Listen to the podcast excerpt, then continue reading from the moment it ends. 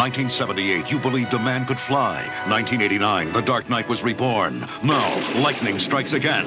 This fall on CBS, get ready for the Flash. Με αυτές τις παλιωμοδίτικες ίσως πλέον ατάκες, η DC και οι Warner Brothers αποφάσισαν από κοινού να προωθήσουν στην τηλεόραση τον ήρωα που θεωρούσαν πως θα αποτελέσει το επόμενο μεγάλο χαρτί τους στην εμβριακά δομημένη ακόμα live action υπερηρωική δράση στις αρχές της δεκαετίας του 90. Πολύ πριν ο Flash ζωντανέψει από τον Grant Gustin στην ομώνυμη τηλεοπτική σειρά που έκανε τον τεμπούτο της το 2015, αλλά και τον Ezra Miller στο κινηματογραφικό DC Extended Universe, του οποίου η αρχική μορφή φαίνεται να κλείνει στο επερχόμενο The Flash, πολύ πριν οι σύγχρονες κινηματογραφικές και τηλεοπτικές εκδοχές του Flash συναντηθούν στους πειραματισμούς της DC προκειμένου να δομήσει ένα live action πολυσύμπαν,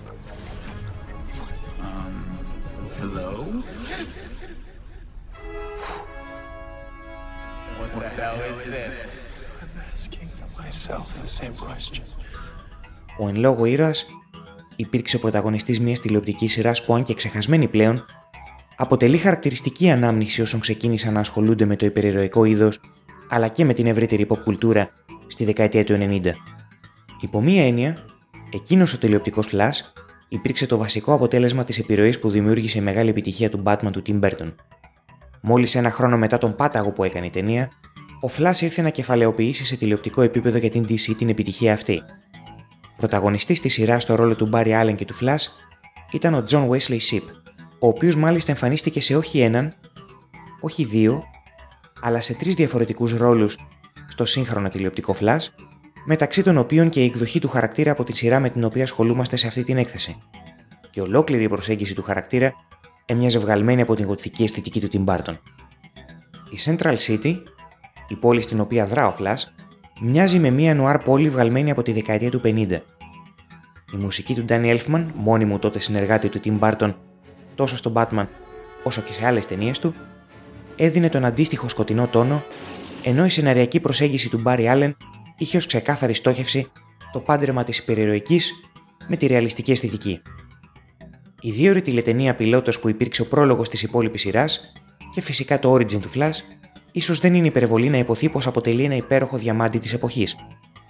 Το ατύχημα στο εργοστάσιο που δίνει στον Barry Allen τις δυνάμεις μέσω των οποίων γίνεται ο Flash, η εξαιρετικά σχεδιασμένη στολή του, το βασικό κίνητρό του για την εμπλοκή στην υπερηρωική δράση που δεν είναι άλλο από τη δολοφονία του αδερφού του, αλλά και η εισαγωγή ενός γκροτέσκου ανταγωνιστή του βασικού της μίας και μοναδικής σεζόν που θα ακολουθούσε, έκαναν πολύ δυναμική την έλευση του Flash στο περιορισμένο τότε υπερηρωικό είδος.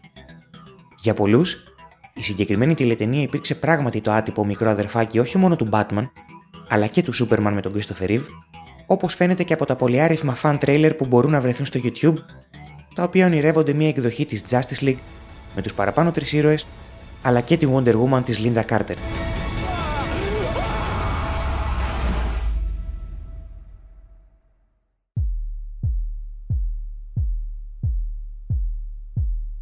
Ανάμεσα στα γνήσια εντυπωσιακά στοιχεία που η σειρά προσέφερε στο είδος, ξεχωρίζουν δύο.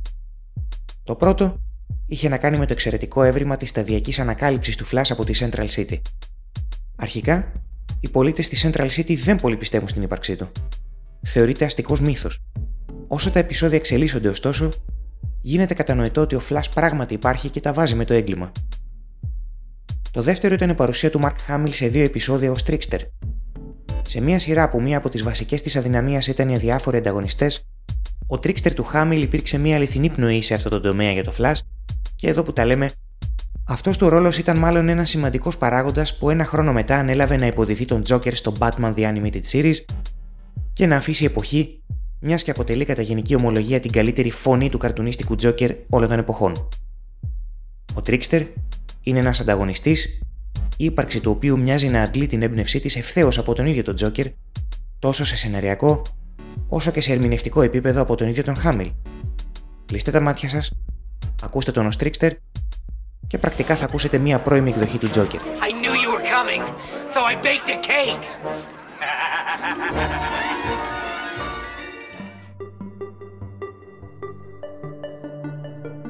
Στο σύνολό της, η σειρά ήταν μάλλον δυσανάλογη.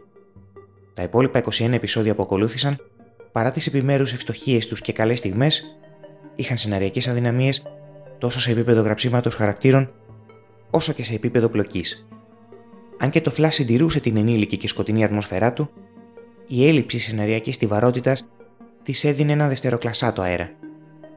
Παρά το γεγονός ότι έμοιαζε να έχει τα φόντα να αποτελέσει κάτι ευρύτερο από τις μέτριες τηλεοπτικές δημιουργίες της εποχής, κάτι που στα 90s κατάφεραν κυρίως τα Twin Peaks και X-Files, το The Flash δεν μπόρεσε να εκμεταλλευτεί την ορμή που είχε δημιουργήσει τον Batman για το είδος και εν τέλει κόπηκε με το πέρας της πρώτης σεζόν.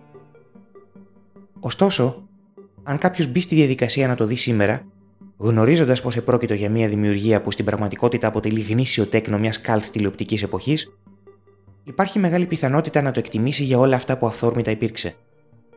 Όπως και να έχει, όσοι πρόλαβαν να το ζήσουν την εποχή που ήταν στον αέρα, θα έχουν για πάντα στο μυαλό τους τον flash του John Wesley Shipp ως τον βασικό ηθοποιό που ζωντάνεψε το χαρακτήρα πολύ πριν τις δύο σύγχρονες εκδοχές του και όχι απλά ένα ανοιγοκλείσιμο του ματιού στο πλέον διαρκώς διευρυνόμενο σύμπαν της DC.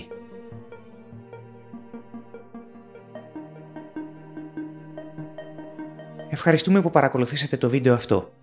Αν σας άρεσε, σκεφτείτε να κάνετε like και να το κοινοποιήσετε και βέβαια μην ξεχάσετε να εγγραφείτε στο κανάλι μας. Ραντεβού στην επόμενη έκθεση.